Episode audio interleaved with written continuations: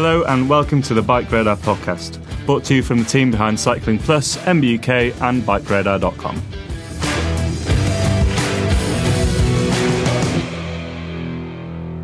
Welcome to the Bike Radar podcast, and this is the final episode in our series of Tour de France podcasts that we've been bringing you over the last three weeks. Uh, my name is George Scott, editor in chief of Bike Radar, and today I'm joined by Jack Luke, deputy editor of Bike Radar, and Simon Bromley, technical writer on Bike Radar. Morning, chaps. How are you? Very well, thank you, George. Enjoying this sweltering heat and enjoying, uh, reflecting on what has been a wonderful race this year. Yeah, I'm good as well. It is absolutely sweltering in Bristol today. So I'm yeah, very much feeling the kind of Tour de France Tour de France vibe. So today we're going to bring you our wrap up of the Tour de France, and included within that will be some of our Tour de France awards. So the best rider, the best stage, and also looking at some of the best tech and perhaps some of the tech fails from this year's tour. But to kick off, let's just open with uh, an easy opener for you, Simon. Did you enjoy this year's race? I, I, it was a tough one. Obviously, I always enjoy the Tour de France because you know you get all the big names, and I think the opening few days were uh, were very very good. Um, had some some great kind of battles on the opening stages, but I think. I mean, my interest sort of waned a bit as the race went on because the, you know, we'll discuss this a bit later, but the GC battle kind of just got absolutely strangled by the winner. Um, so yeah, my interest in it waned, but you know, nevertheless, uh, uh, you know, always still the Tour de France, and there were there were plenty of great stages, but um, you know, perhaps not the best ever. Yeah, we'll come on to that because the you know this was a race where the GC battle was really kind of hotting up from well from the Grand Depart to have four contenders, and as it just turned out, it didn't turn out that way. Not just because Pogacar was the the strongest rider by far, but because the first week did have so many crashes. Um, but we'll come on to that. But we are going to open with the best rider of the tour, or in our opinion, the best rider of the tour. And you know, interesting actually, we discussed this before the podcast that none of us did choose Tadej Pogacar, but we'll come on to that in a second. But Jack, do you want to open up with who your best rider of the 21 Tour de France was? Well, how could it be anyone else but Mark Cavendish, who equalled Eddie Merckx's uh, record for the most stage wins ever taken in the Tour de France? Um, he won it in pretty incredible style, and he was very entertaining to watch throughout the race. But for me, as a rider, he is so not robotic and a very emotive man and very candid about just how hard the racing is. And, you know, he's an incredibly specialist rider, arguably the best sprinter of all time. And just talking about how miserable a time he was having on a mountain stages, I found very entertaining and very illuminating. Um, but also just clearly how much the win, particularly his first one, meant to him uh, him and Julian Alaphilippe almost going in for a little kiss. I mean, it was just all too much to handle.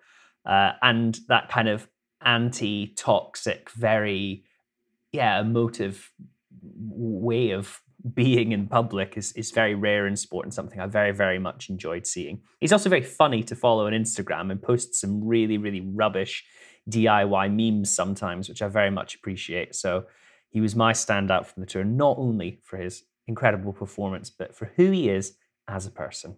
Even if he did have a little grumble as mechanic at the end, but he did apologise. he did, he did, and I think we can um, perhaps let Cav off. Uh, you know, perhaps the, the pressure of that stage, was stage nineteen, um, that we thought was going to be a sprint stage, didn't turn out that way. Um, but yeah, interesting one to see that on Instagram. But Simon, what did you make of Cavendish's tour? Because we recorded a podcast uh, in the build up to the race and were perhaps contemplating whether maybe, just maybe, Cavendish could win a stage. You know, it didn't look like uh, he was going into the tour perhaps with the capability to, to, win to win four stages. You know, it's been one of the, you know, not not necessarily the uh, one of the stories of the tour, but one of the stories of the year, or even one of the stories of the past year, uh, the past few years of pro cycling. It was, uh, you know, an incredible performance from Cav.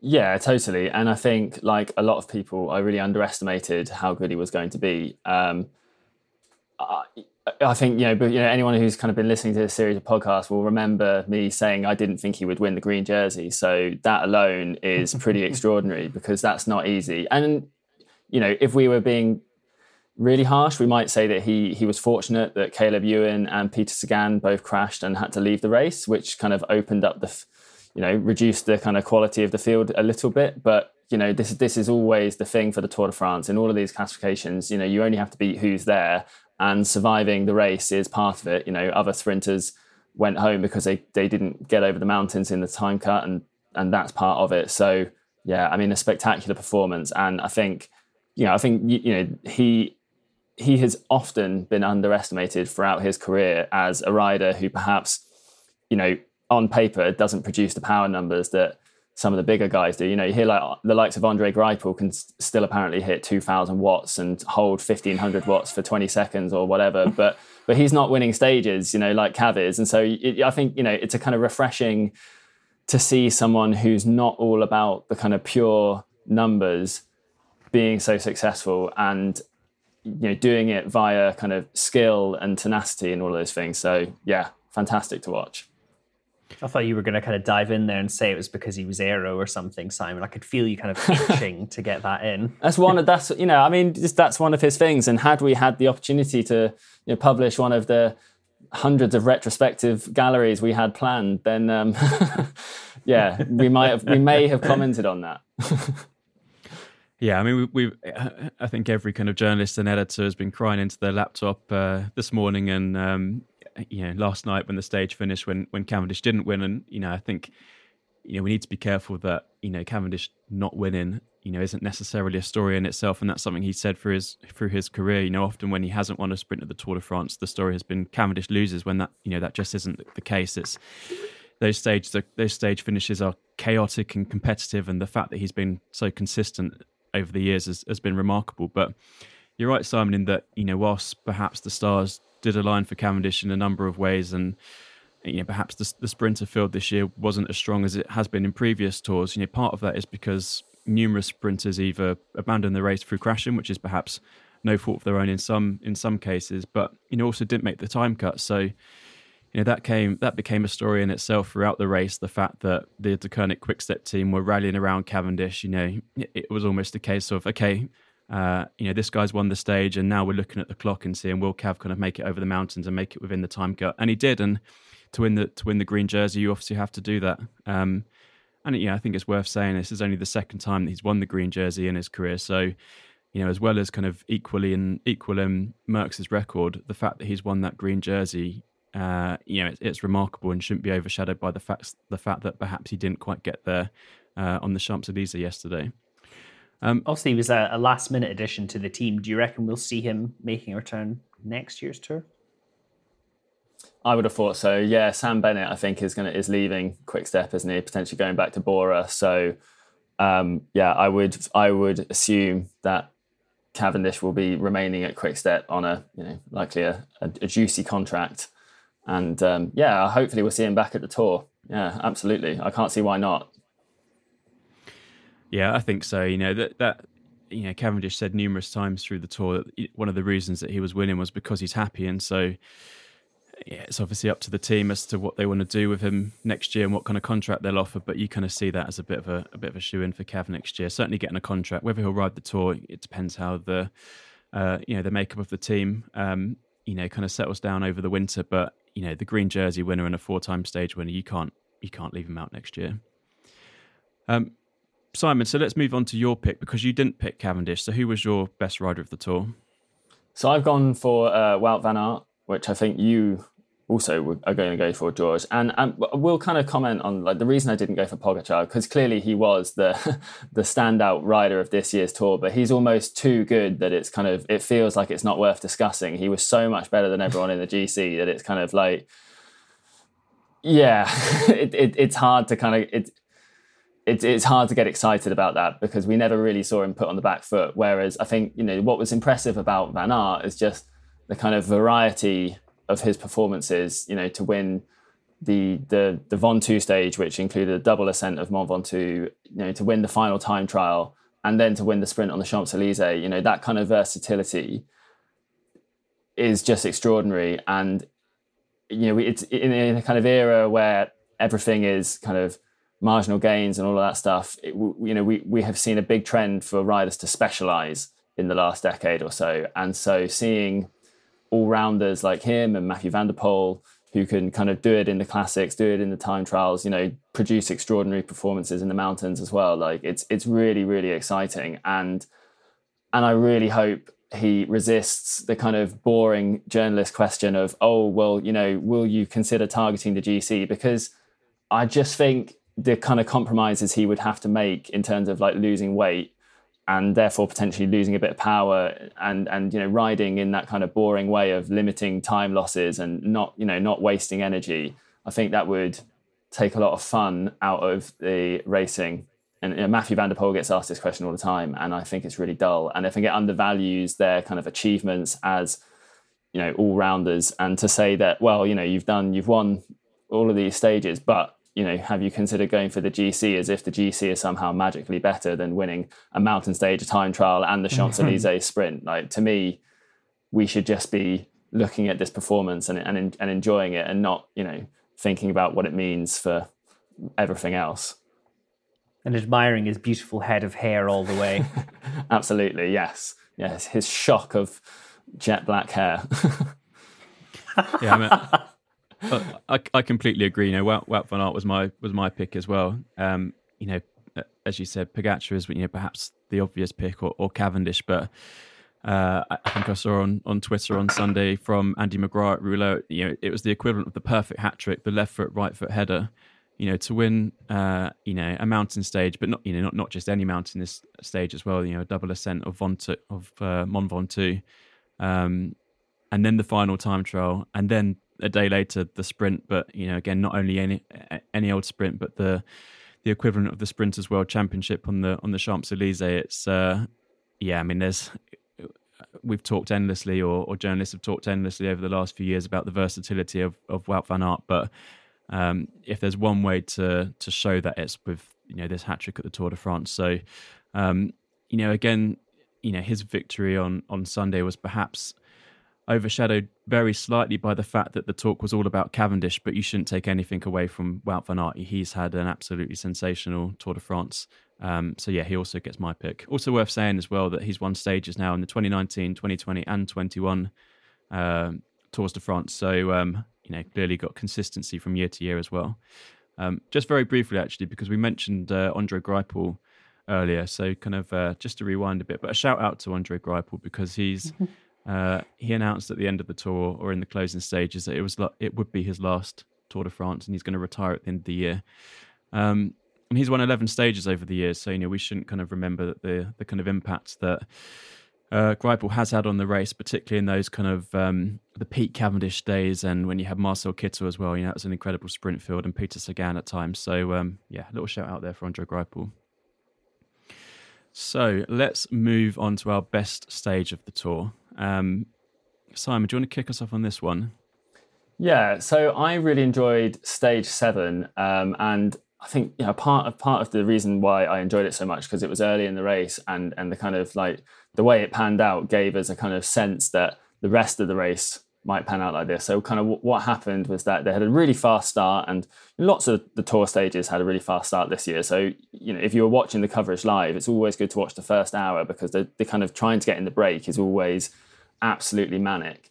And on stage seven, a 29 man break went up the road, including some really big names like Wout van Aert, Mathieu van der Poel, Cavendish, uh, Vincenzo Nibali, and it basically, you know, the GC teams don't want to let 29 people go up the road because that's an uncontrollable amount of people. And it, it kind of just looked like UAE had lost control of the race at that point. And so Pogacar was already, you know, he was already looking really, really good. But the kind of narrative was that, well, maybe he doesn't have the team to control the race, and that might open up later on when some of the other big GC teams take it on. There's a medium mountain stage. Uh, Matej Mohoric, Mohoric won his first of two stages very impressive style. Later on in the stage, Richard Carapaz attacked and sort of gained 40 seconds on um, the GC group, including Pogacar, until Movistar, for some reason, who knows, maybe because they still hold a grudge against him, but we're not sure, closed it down. so, but yeah, it was just a really kind of chaotic stage. And, and I think at that point, we were, you know, I was starting to think, well, maybe the UAE team won't be able to control this race in the manner that they're just you know going to allow Pogacar to shut it down. Now, unfortunately for the viewers, UAE turned out you know they kind of rallied really well and and they did um, they did protect Pogacar really really well, and obviously they did kind of shut down the race. But at that point in time, I was getting very excited. Yeah, I think that, that, that one's a great a great pick and one that I very nearly picked myself. And you know, I think not only was it a great stage, I think it was also a bit of a surprise because it was a 249 kilometer stage, the longest for I think since the early 2000s, if I remember rightly. So, you know, at the end of quite a difficult first week, it had the potential to be a you know a bit of a snooze fest in terms of the break going away and then the peloton sitting up. But I think you know the size of the break and the makeup of the break in terms of the quality of the riders really really made that stage. Um, and yeah, you know, going back to Cavendish again, you could you could see that the stars aligned by the fact that he got into that break with Kasper Asgreen, I think, um, to mop up the intermediate sprint. So. You know, I think after the opening week you had, you, you could start to see there that this was perhaps going to be Cavendish's tour.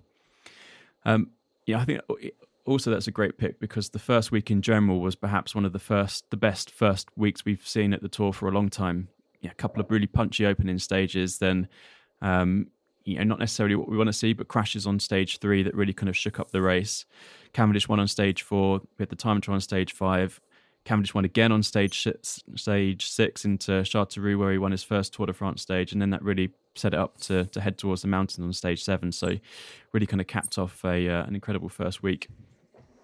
But the you know the pick for me, I think, was stage two, which was a tricky one because you know you could have picked numerous stages from that opening week, but um, it came after a brilliant first stage won by Julian Alaphilippe, completely put the whole uh, kind of peloton and his competitors to bed on on that kind of final rise. But uh, stage two was where we had the the kind of double ascent of the Mur de Bretagne, finishing on on that kind of short punchy climb in Brittany, and you know, it wasn't necessarily the most action packed stage, but uh, Mathieu van der Poel won it in typical kind of Mathieu van der Poel style, probably putting out 2,000 watts on that climb to completely obliterate the field.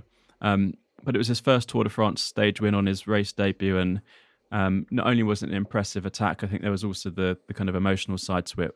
Um, you know, of course, you know, putting the yellow jersey on uh, for the first time for himself, but you know, also you know, a feat that his grandfather never achieved, despite being such a prominent figure at the tour and, and finishing second in the race. So um, yeah, it was stage two and Mathieu van der Poel for me. So, Jack, on to you. What was your pick of uh, the best stages? And I've seen your notes before this podcast. It's an interesting pick and perhaps one that um, you know gives our listeners an insight into your riding style. yeah, in stark contrast to Simon's pick, I really enjoyed uh, stage 19, where the Peloton did let the break go up the road and do all the hard work, and they just sat back and had a lovely ride through the countryside, and it felt much more accessible than usual cycling they were doing. Where I feel like if I'd been dropped in the middle of that peloton, I could maybe stick with them for I don't know five kilometers before I get spat out the back. But it was it was very entertaining to see them all catching up and uh, having a chat amongst themselves after what had been a fairly chaotic tour, and uh, yeah, it was a bit of a return to very old school style of racing. I couldn't recall last time that kind of happened, particularly in um, the closing stages of a tour. Yeah, that was good to see. It made me smile as well. Um, and you're right, you know, a bit of a throwback um, to some of those stages in the past where, you know, perhaps half of the tour would be made up by 200 kilometer plus sprint stages, which, you know, definitely, you know, require kind of managing uh, in terms of the break and the sprint teams. But um, you know, for the most part, whilst the break's going away, the peloton did set up and you know, uh, you know, kind of have a chat, and we'll be rolling past the sunflower fields, and it'll be very lovely. But perhaps we haven't seen that so much in recent years.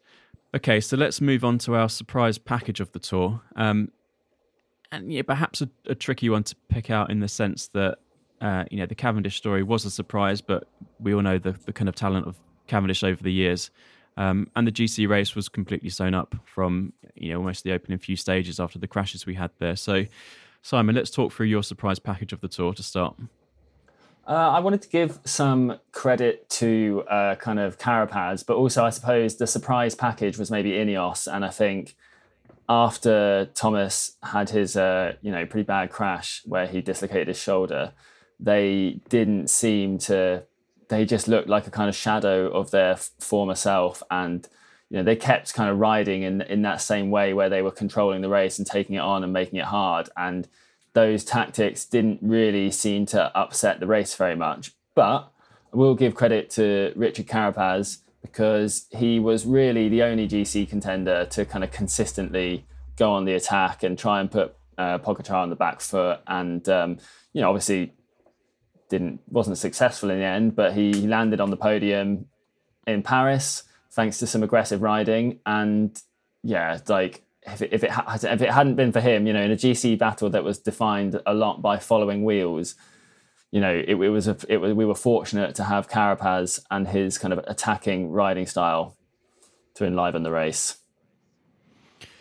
Yeah, I think that's that's an interesting an interesting pick because the Ineos tactics were questionable at times, and you, you know, we were kind of wondering what they were working towards. And I think you know, as spectators, the you know the easy thing for us to assume there was that they were going for stage wins, and perhaps they were, but you know maybe it was a case of not necessarily targeting stage wins, but trying to eat up time and, and kind of put other podium contenders into difficulty, perhaps knowing that the the top step of the podium was out of reach for them.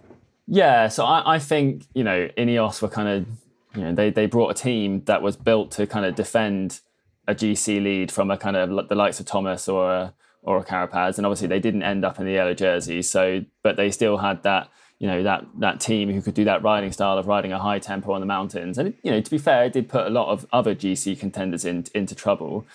It just did it. They weren't able to put Pogacar into trouble, and it and it's kind of one of those things where.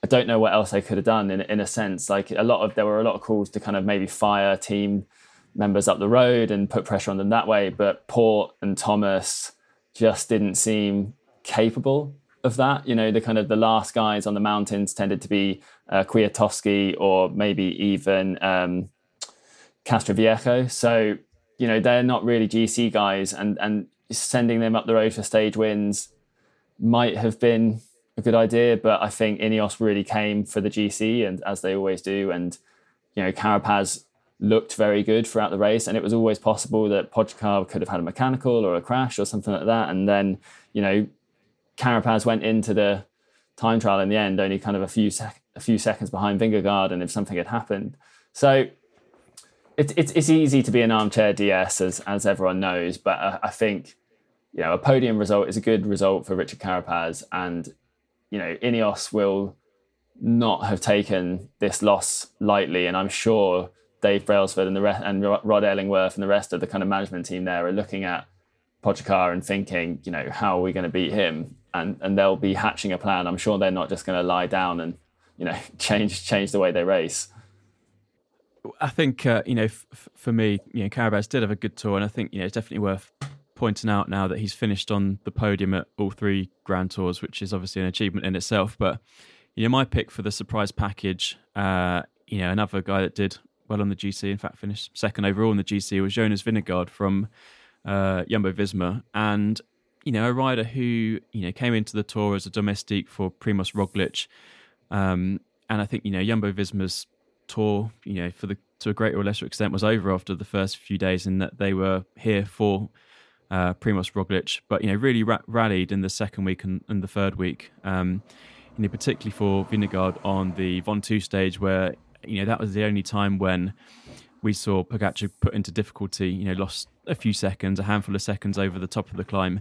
Um, made it back on, on the descent, but you know, credit there for Vingegaard for you know being the rider who could do that to Tadej Pogacar. Um, but also, it was only his second Grand Tour, and he finished 46th at the Vuelta last year.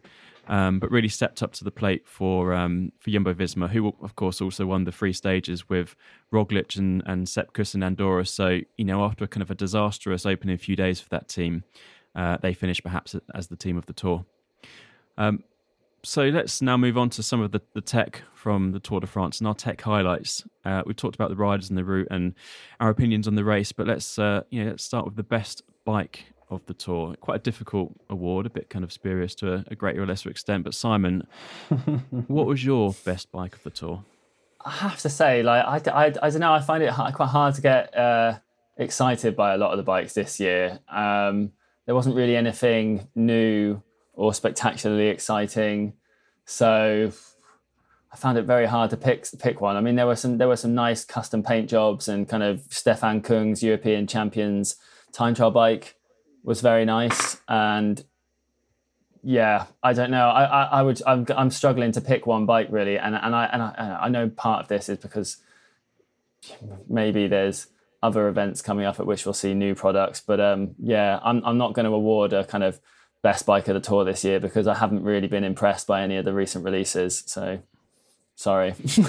well, unlike Simon, I'm a simple magpie of a man, and I was attracted to Trek Segafredo's sparkly red Madones, which I've always had a soft spot for the Madone. I think it's a very cool, uh, very optimized looking aero bike, but in that resplendent red paint job, I think it really stood out. And Simon, Simon and I remarked on this in a previous podcast, but I just simply do not know why more teams don't go wildly Larry with their paint jobs because it means we're going to talk about it on podcasts on bikeradar.com. And it just seems like such a simple win for a bike brand to put, yeah, a crazy looking bike out into the peloton. People are going to look at it.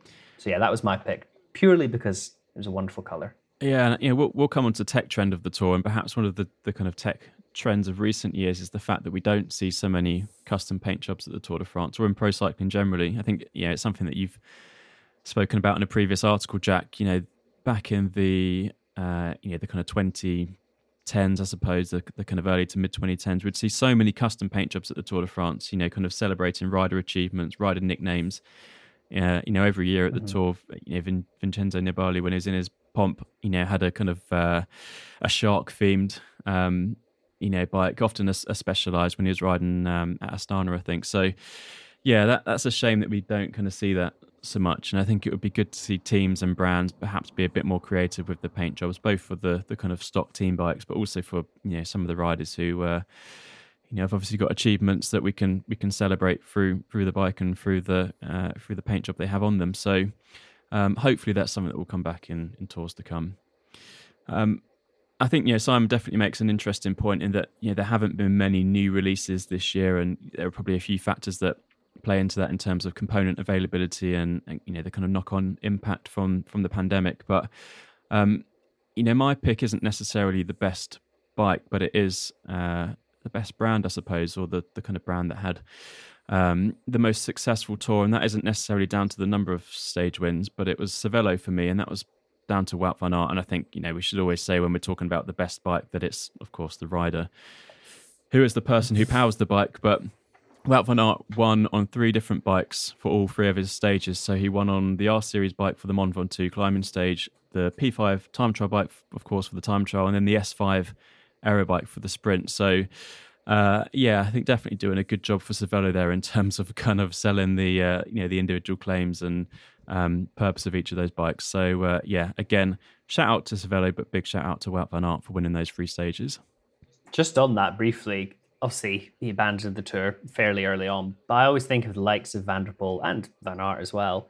Like for those brands, particularly van der Poel, der where he's winning mountain bike races, he's winning cyclocross races, he's winning road races. I just, you know, as an all-round package for showing that you make good bikes, my goodness, I bet they were pleased to have them on the team. Uh, like what a, a marketing coup yeah, absolutely. And, and yeah, Mathieu van der Poel left the race uh, in the Alps to prepare for Tokyo to to race the mountain bike race there, and then. Uh, you know, interested in uh, Wout van Aert's interview straight after the, the sprint on Sunday, said that you know he couldn't do too many interviews or celebrate too much because he was going to jump on a plane to fly to Tokyo because they were doing the road race. So, yeah, you know those those riders, the the kind of the way they dominated cyclocross and the way that they're now dominating road across multiple different stages and different types of terrain. Um, as Simon said at the start of this podcast, it's so good to see riders like that because it doesn't come down to the GC battle, which can be stifled at times. You know, it's riders kind of going out there attacking and just lighting the race up and making it more interesting for us at the end of the day, which is, um, uh, you know, definitely has made the Tour de France better for that. Let's now move on to our next award, which is the Tech Trend of the Tour. Um, Jack, do you want to start us off with this one? Yeah, I mean, I don't mean to be a, a Debbie Downer again like Simon, but for me, compared to previous years, there has been no massively overriding story or like huge launch which has really shaken up the race. I speculated we'd maybe see the new Dura-Ace group set at the tour. We had seen it at the Baloise Belgium tour, but no sign, no sniff of it. And I promise you, we had been scouring Getty looking for the images, but it just wasn't there. Um, now, as Simon hinted at, I suspect a lot of that's to do with the fact that Tokyo starts imminently. And, you know, the Tour de France is cycling's biggest race, but it's not quite as big as Tokyo. So I think if any brands are holding on to juicy new tech. I suspect we're going to see it there. So there was definitely some really interesting tech, and Simon will go over the, the kind of non-sponsor correct stuff, which maybe defined the race. But in terms of brand new stuff, there wasn't a great overriding story for me this year. Yeah, so I sort of saw we saw a lot of non-sponsor correct kit being used this year, you know, particularly in the time trials, but also in the road stages. And it, you know, I, I spoke to um, Xavier Disley of Aero Coach in a podcast uh, when we previewed the uh, the final uh, final time trial at the Tour de France. So if you haven't listened to that, that's that's well worth worth a listen. But you know, I think he kind of explained that all the teams are doing a lot of testing now, so they have a, a real wealth of knowledge on you know what actually is fast and what actually isn't fast and of course it varies depending on you know what bike you're using so if the team switches bike sponsors they may need to get a new set of wheels and tires to go with that bike as well if they want to ride the fastest thing. And I think a lot of this has kind of come out of uh, you know Ineos Grenadiers for a long time. You know, formerly Team Sky have have all, have always used kind of non-sponsor correct kit when they feel like there was a tangible performance advantage to be gained. And I think a lot of the other teams have just kind of realised that they can't afford to let those gaps lie, and so you know they're negotiating with their sponsors to either you know get better equipment from the sponsors and then in the meantime use kit unbranded you know and that's obviously a tricky situation because cycling relies on sponsorship so much and you know no one wants to upset someone who's giving you kit or money but at the end of the day people are making decisions based on performance. So you know for those of us who care about what is good and or you know what's better than everything else then it is very interesting that we've seen you know a lot of non-sponsor correct kit at this year's Tour de France, and you know the fact that we're commenting on it. I wonder if uh, next year some of the sponsors might clamp down on it because now it's being noticed. um, but it is interesting because you know with the rise of things like house brands and you know kind of big big name bike sponsors like Trek and Specialized, you know taking over teams we have seen less room for maneuver for riders to customize their bikes. You know, we, we, we used to see all the time a kind of a, rider on a maybe a, you know a saddle with the logos blacked out, or tires with the logos marker penned over. You know, cranks with a bit, little bit of electrical tape over the logo, but we just don't see that so much anymore. Um, but you know, wheels are kind of easier to maybe hide to a certain degree, or you can put you know a logo on it of your own sponsor and you know pretend it's so we are seeing it a bit more. I don't know how long that will continue for, but it is it's an interesting trend. Yeah, and, one of the the trends of a few years ago was uh, you know something you talked about there with the, the kind of rise of the house brand, and what that meant was that if a if a team was associated with a certain frame manufacturer, be it specialized, then you know often the you know part of that deal would be that that team uses Roval wheels and Roval components. You know, equally in the last few years or in the last decade, we've seen Shimano absolutely dominate the peloton. Um, but that's not just with their group sets, but it's often with wheels as well. So the teams that Shimano does sponsor often get tied into a, a sponsorship deal with, with wheels as, as, well. But you know, perhaps now we are seeing teams being willing to take a few more risks in terms of using non-sponsor correct kit and you know wheels are the, the kind of obvious talking point there because there is a tangible gain from using a more aerodynamic or a faster wheel set um, but yeah, that'll be one to watch next year and to see perhaps if that kind of trend reverses. Um, just quickly on Campagnolo, actually, because they did win the tour for the, the second time. Simon, that was one that you wanted to talk to talk about. Yeah, I just think it's um, it's it's worth paying attention to because I think it's gone kind of unremarked upon in the wider cycling media that this is a yeah a second tour win in a row for Campagnolo, and they don't get as much media attention as the likes of you know uh, Shimano and, and SRAM, and that, you know that's partly because they're kind of they're not always they're not releasing kit at the same rate. You know when obviously when they released their gravel group set at eCar or Ekar recently, you know we that did get a lot of coverage, but we haven't seen a new super record EPS group set in a few years. You know, not that it needs updating particularly, but it you know obviously Campagnolo was once the dominant force in road cycling and and it had fallen off that by you know quite heavily it, it had been you know a number of years before Pogacar came along that Campagnolo had won a Tour de France so I think it's um it's good to see. And you know, even though I'm probably not the target customer for Campagnolo, I you know, it's such a, a kind of historic brand in cycling that I think it's good to see them at the real the top of the sport. You know, the real top step.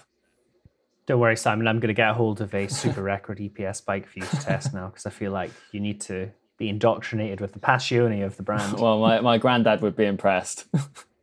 Oh, and off the back of that, we can perhaps see if you can climb like Tadej Pogacar as well. So, oh, I'm um, sure it's all down to the gears. uh, just just to finish this section, so f- yeah, for me, this is one that we've talked about a bit, so we won't kind of spend too much time here. But it's the fact that De Deceuninck Quickstep were on on clinchers for the tour, um, or certainly said they were going to be on clinchers for every stage of the tour, and finished the race with five stage wins and no kind of notable disasters in terms of punctures and uh, issues with tyres. So um, yeah, stage win for Julian Alaphilippe on stage one, taking the yellow jersey and the green jersey. And then, of course, as we've said, four stage wins for Mark Cavendish. So yeah, this is one that we've talked about a lot in terms of the move, the very slow move away from tubular tyres to uh, tubeless for some teams and clinchers for others. Um, certainly in time trials, we've seen tubeless and clinchers come to the fore. But I think this was a, this is the first time we've certainly seen uh, a complete team ride a clincher setup at the tour um, and obviously to to a lot of success. So you know whether that's something we're going to see other teams kind of take a look at and. Uh, you know, Specialized have made a lot of the fact that they believe a clincher setup to be the fastest setup. So, going back to that uh, kind of marginal gains arms race that Simon was talking about, you know, perhaps this is one that's going to uh, you know come to light over the next few years. So, one to watch, perhaps. Um, but certainly been a trend over the last few years, and uh, was again with the kind of quick step at this year's tour. So let's move on to our next category, and this is the biggest loser of this year's tour. Um, perhaps a little bit of a harsh one. So I'm going to start not necessarily with an individual rider, but the fact that for me, the biggest loser of this year's tour was the GC race. Um, and perhaps off the back of it, you know, the the kind of GC spectacle for us spectators. So, as I said at the top of the podcast, we went into the race with, you know, four contenders for the yellow jersey, Tadej Pogacar, Primoz Roglic, the top two from last year, but also from Ineos, Geraint Thomas, and um, Richard Carapaz. But you know, for Roglic and Thomas, their tour was effectively over after the, the third stage, where they both crash, crashed. Uh, Primoz Roglic badly injured and badly bandaged up, um, and Thomas suffering a, a dislocated shoulder and, and bravely kind of fighting back to not necessarily lose time there, but losing time significantly in the time trial. And his race was over by the Alps. Um, so a real shame that we didn't necessarily have have that four way spectacle that we were expecting. Um, I think, as it turned out, Teddy Pogacar was probably by far the, the, strongest rider in the race, regardless of what happened. But uh, all of his contenders lost time in the opening week, and that perhaps did make it a case of defending rather than attacking from his point of view. Uh, Simon, who was your biggest loser of this year's race? I think, like you say, this is a really harsh award. So I don't want it to sound like I think, you know, this person who I'm going to say now is a total loser. It's more of a case of just like, you know, it's what, you know, who, who, who did it most go wrong for? Um, yeah, I think, unfortunately, I'm, I'm going to say Geraint Thomas. Like, I think, like a lot of Brits, I had very high hopes for him. He'd, he'd looked really good in, in the kind of, warm up races and uh, seemed to be kind of finding that 2018 form again.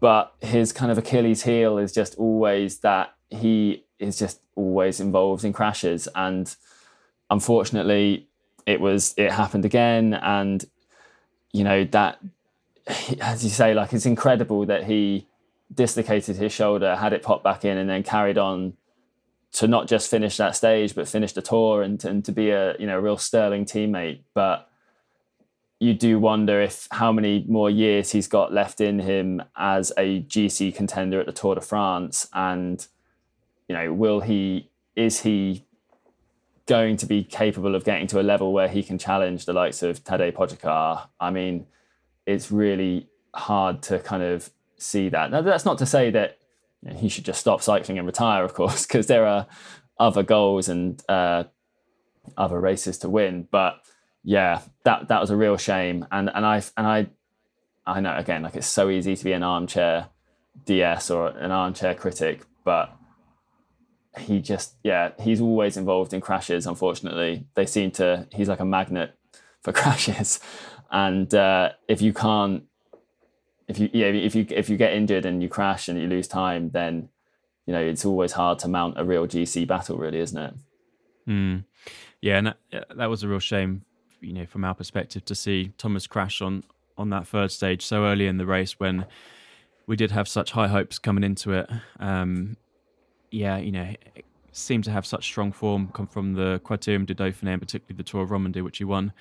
Um, but wasn't to be. As you say, you, you need to stay upright. You need to be protected by your team. You need to have a tactically sound race, and you need, and of course, you need to perform when it matters in time trials and and in the mountains. And and this year wasn't the tour for Thomas, so it'll be interesting to see kind of how things look for him next. Particularly with the fact that um, you know, perhaps Egan Bernal is returning to form, and we'll, we'll, see him at, at the Vuelta and see how he performs against uh, Pogacar there, uh, with those two kind of slated to line up in Spain. So, um, yeah, as you say, you know, cycling isn't all about the Tour de France. There are plenty of other prestigious races to to win and to target. So, um, hopefully, we'll we will see a return to form um, from Thomas, who we should say, you know, bravely fought on and did a sterling job for the team um, you know, riding in the mountains, but just didn't necessarily have the GC race that we were expecting. I think he's kind of acknowledged that himself because he's posted quite a funny thing on his Twitter yesterday of running his face through the face app, and he looks about 200 years old. I think he's had quite a tough time of it. yeah, that's it. You know, similar similar to um, I think was it 2013 where he crashed on the opening stage in Corsica and um, fractured his pelvis and and and limped on through the tour. You know, continuing to perform and continuing to do a job for the team. Um, with Chris Froome winning that year.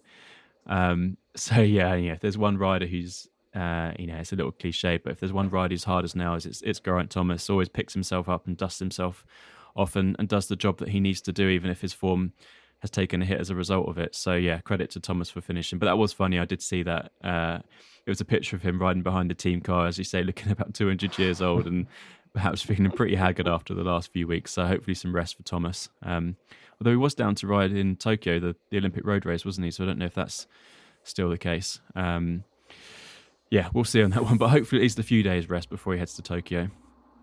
Uh, Jack, do you want to give us your biggest loser of this year's Tour de France? I think uh, the pair of Caleb Ewan and Peter Sagan, who both crashed pretty heavily in stage three with um, in the, the, the, sprint for the finish. Caleb knocked over Sagan as it kind of looked in the, the footage, and he eventually abandoned right there and then on the stage with broken collarbone, if I remember correctly. And then Sagan, following that crash, eventually pulled out on stage 12 with a horrible infection in his knee. And really, if there was any pair, obviously there's still lots of you know very good sprint talent left in the race, but if there was going to be a pair who would have troubled Cav's record, I think it would have been those two. Um, and it was just a real shame to see them crash out so early, really, and also quite an unpleasant crash as well to watch, generally speaking. Um, but Simon would, of course, defend this, as he said in the opening podcast, for crashing is all part of it. He loves to see it.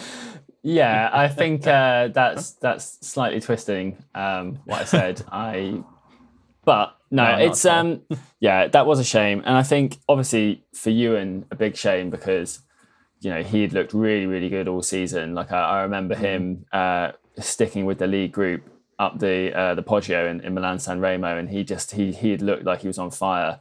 So that was a shame. I think for Sagan as well, like he he does seem to be a little bit on the wane.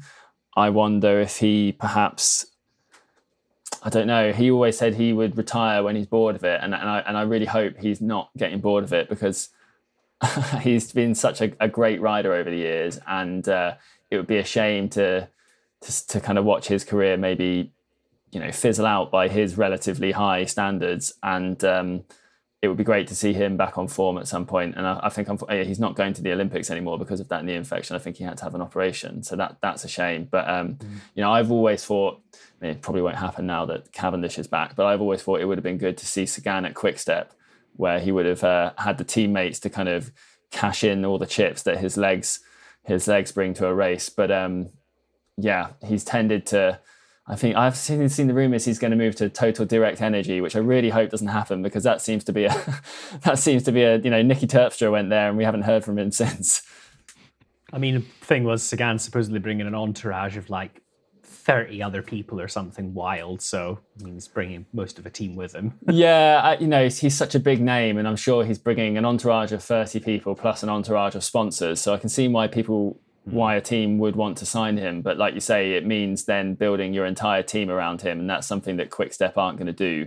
Um, but yeah, I think it's just more of a general point that Sagan has perhaps, you know, been a little bit off his extraordinary best in the past few years. And I think when he's really on form, he carries it with such kind of energy and you know he he makes it look so easy and seems to have so much fun winning races and uh, and I really hope we haven't kind of seen the end of him or the last of him. Yeah, I mean Sagan is you know the the rider along with Chris Chris Froome. You know he's just made the Tour de France over the last decade. You know the kind of panache that you know he would win stages with and get into breaks and absolutely kind of dominating the the green jersey competition year after year. So yeah, it does seem that we're seeing a, a kind of a, a, dwindling of, of form and hopefully not a dwindling of um, enthusiasm, like you say. But um, yeah, perhaps time for Peter Sagan to kind of reset and, and, and kind of look to the future. But yeah, we'll we'll see what that holds in terms of the team that he's at. It would it would be great to see him at Deceuninck Quickstep and again, yeah, maybe a difficult one to see with Cavendish there, but you know, two whilst they both contend sprints, two def- different, very different types of riders in terms of uh, you know Sagan being able to target much hillier races and perform at the classics. So you never know, but um, we will watch that over the winter. So we're getting towards the end of the podcast and continuing perhaps what is the slightly dour theme of uh, what should be a celebratory Tour de France podcast. These are all my suggestions. These are all Simon's suggestions. We'll put that one at your door. But now we're going to talk about the biggest tech fail. So, Jack, talk about your biggest tech fail, from the 2021 Tour de France. So, the Getty botherers amongst us noticed that in the first two, I think, of Cav's uh, wins, he dropped his chain on both occasions, um, right in the very, very line, which, you know, is quite an unusual thing to see these days. Group sets are pretty good, and our frenemies at Cycling Weekly did an interesting Q&A um, with a wheel designer who proposed that it was something to do with the fact that as Cav crosses the line, if you're really paying attention, he completely stops pedaling, which is actually kind of surreal when you think about it. It's like he comes to a complete dead stop with his pedaling. And they suggested that it was something to do with the kickback from that, kind of whacking the chain off of the um, the crank set. Now, obviously, that didn't stop him winning, but it, you know, it's a pretty close thing. You know, you'd hope he isn't going to stop pedaling before the line. No, he did, mind you. Come to think of it, on that Champs Elysees uh, sprint, he had he stopped for a, a half pedal stroke. But you know that could have been pretty disastrous for him, and suggests maybe he should be riding with a clutch rear derailleur if he's going to violently stop pedaling right at the very very line. But yeah, that was an unusual one to see in 2021. Is that is that going to be one of your tech tour tech predictions for the future? Then we'll see a clutch derailleur, mm-hmm. not for gravel riding, but for sprinters. Exactly. Yeah. I mean, it's the it's the safest bet going, despite the massive inefficiency. yeah. I mean, it's it's worth saying that Cavendish has a pretty pronounced bike throw, doesn't he? All the all the sprinters do, mm. but yeah, perhaps the com- combination of stopping pedaling and and the, the bike throw as well, going in the opposite opposite direction, um, chucks the chain off. But as you say, obviously, it's not a problem I'm ever going to have. To be honest, I, I, can't say it's going to affect most of us. We're not uh, sprinters like Cav. It, it isn't, and obviously not one that yeah, affected Cavendish in terms of his uh, outcome from from the race. But it was interesting, interesting to see, and I think yeah, I'm struggling to recall, but I think there was an incident a few years ago where Cavendish's chain came off on numerous occasions, and I can't remember which team it was at, and I think it was a, a, a different brand of chain to the Shimano one he's using now. But um, again, perhaps then was something to do with um, just kind of Cavendish's finishing style when he does chuck the bike over the line and, and stop pedaling. Um, Simon, talk us through your tech fail from this year's Tour de France. Yes, yeah, so obviously, like I said just before the start of this section, you know, the, the idea of doing a section on tech fails was actually my idea. But then when I sat down to think about it, I actually really struggled to think of one. Um, it, and, I, and I actually think this year's race has been kind of marked by a notable absence of uh, mechanicals and particularly punctures. You know, seeing punctures at the Tour de France is something you know we we you're so used to seeing, but I can't really I I I, can't, I struggle to remember any any punctures and really any kind of you know major race ending mechanicals that weren't caused by you know a kind of crash or you know something like that. So you know i don't know if, if bikes are just a bit more reliable now or maybe because people are switching to tubeless technology and we're seeing less less punctures because of that. It, it, I, I don't know. Yeah i think i think that's that was a, a, a surprise to me it might it might have just been luck Possibly, but you know, you're right in that we there were no mechanical incidents of note at all, really, other than those caused by crashes and the injuries that came as a result of those. Um, yeah, thinking back, there was the incident I think on the second or third stage where one of the Jumbo Visma riders finished the stage with one of his seat stays snapped in half. I don't know if you saw that one. Yeah, yeah, but that was a crash, right? That didn't just occur out randomly, yeah, did it? Of course, of course, yeah, and, and yes, certainly not. Uh, uh, you know, after kind of uh, naming Cervelo as my bike brand of the tour, I'm certainly not claiming that their bikes just uh, randomly snap in two. um, but if anything, it was know, interesting. Oh, sorry. I was just going to say, you know, if anything, that's uh, you know credit to Cervelo for making a bike that's strong enough to be ridden on just one seat stay. But um, a few brands in the past have said that seat stays are pretty much there just because the UCI mandates them, and really, bikes it'd be possible to build a bike with big, massive chain stays that would be absolutely sufficient. And I think that was the line from Cervelo with that particular incident, where really they're there because yeah, the UCI mandates a, a triple triangle makes sense. I mean, I'm I'm definitely not a structural engineer, but um, yeah, it makes sense from a mechanical point of view in terms of the seat tube and the chainstays doing the majority of the work there. But um, don't go chop your seat stays off, everyone, please. That'd be a very bad idea. Yeah, let's get that. let's get that disclaimer in there before we finish. Um, so for me, uh, so biggest tech fail. So mine isn't necessarily a tech fail, but it's another one for all the journalists who are out there preparing their stories on disc brakes win the Tour de France because, of course, the vast, vast, vast majority of riders were on disc brakes at this year's tour, with Ineos Grenadiers being the only team that were uh, resolutely on rim brakes throughout the race. Um, and Tadej Pogacar was riding a disc brake Colnago V3 RS um, from start to finish for the most part. However, he did switch to a rim brake bike in the mountains. Um, I'm not sure if he did in the Alps, Simon. You might know that one. No, so I think he was riding discs in all of basically all of the stages except the the time trial because obviously Colnago doesn't produce a, uh, a disc brake time trial bike, and then he switched to a rim brake bike for the summit finishes, I believe. So, you know, when when we did the modelling for the uh, Ventoux stage, uh, Jean Paul Ballard of Swiss Side sort of commented that you know, because, because of the the way the Ventoux stage played out and it had a descent to the finish, then an aero bike was able to potentially make up a disadvantage on a lightweight bike on the downhill. But when you're talking about a summit finish where you know the race is going to kick off on the summit finish, then the kind of calculation can change. And, and I'm I'm guessing what happened is that the you know Pogacar's Colnago with disc brakes is just a little bit over the kind of 6.8 UCI limit with deep section wheels and all of that kind of stuff. But then for a summit finish, they want that bike right on 6.8 because, you know, whether it's, you know, two or three, 400 grams or whatever, even if it doesn't make that much difference, you know, the riders care about that stuff and, and they want that, the bike that hits the 6.8 kilo limit, especially if, you know, like Pogacar had his eyes on the stage wins, which he did win.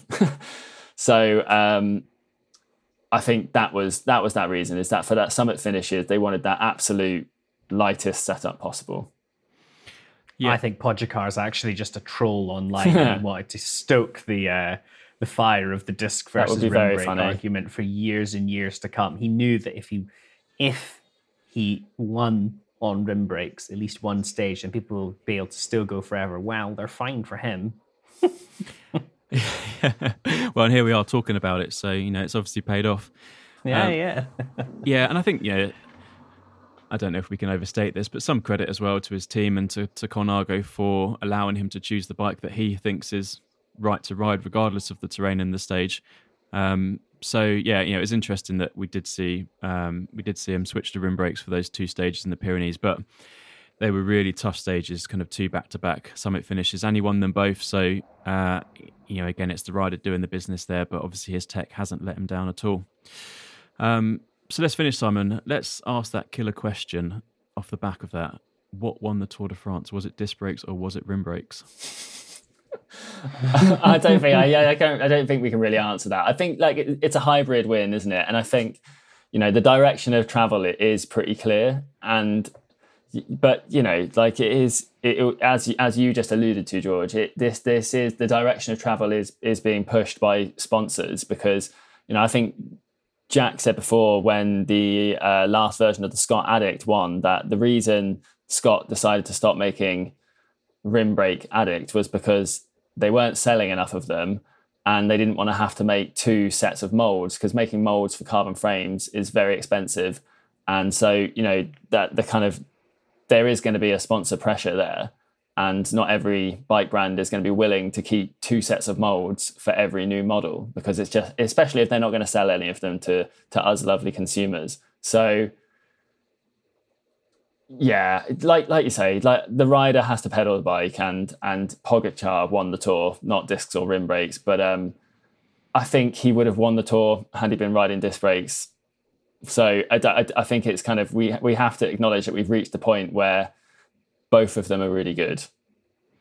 Mm-hmm. Yeah, that's it. And and you know, for a brand like Colnago that does offer both options, I think yeah, as, as, you say, he could have chosen either bike in the mountains and performed just as well as he did. So, yeah, a bit of fun for for us to kind of stoke that debate and to talk about it. But you know, ultimately, as you say, the direction of travel in in the industry and in the peloton is towards disc brakes. So, you know, perhaps in a couple of years' time, we will see all riders on disc brakes you know Ineos is the team that is really kind of holding out there and has signed a new deal with Pinarello, so that'll be interesting to kind of see um, whether they choose to move to discs or whether they get pushed in that direction. I'm not sure. Um, but certainly, there's still a place for rim brakes in the pro peloton at the moment, which for me isn't necessarily a bad thing. There's a place for them in the pro peloton and in our hearts, George, because we still like rim brakes here BikeRadar. We do, we do. Long live the rim brake, save the rim brake, as the uh, as, as, as, the online campaign goes. Um, okay, well, I think that's a good place to wrap things up. It's been good fun to look back at the tour and uh, celebrate some of the racing that we've seen over the last few weeks, and also perhaps look at some of the moments that um, have kind of piqued our interest from a tech point of view, both from a good and bad perspective. So let's end things there. Thank you very much for listening. Remember, you can subscribe to the BikeRadar podcast through all our usual podcast providers. Please do leave us a review. We always value your feedback and your comments, and we'll be back soon with one of our usual BikeRadar podcasts. Thank you very much and see you next time. Thank you for listening to the BikeRadar podcast. If you want any more information on what we've been talking about or more news and views on cycling, check out bikeradar.com.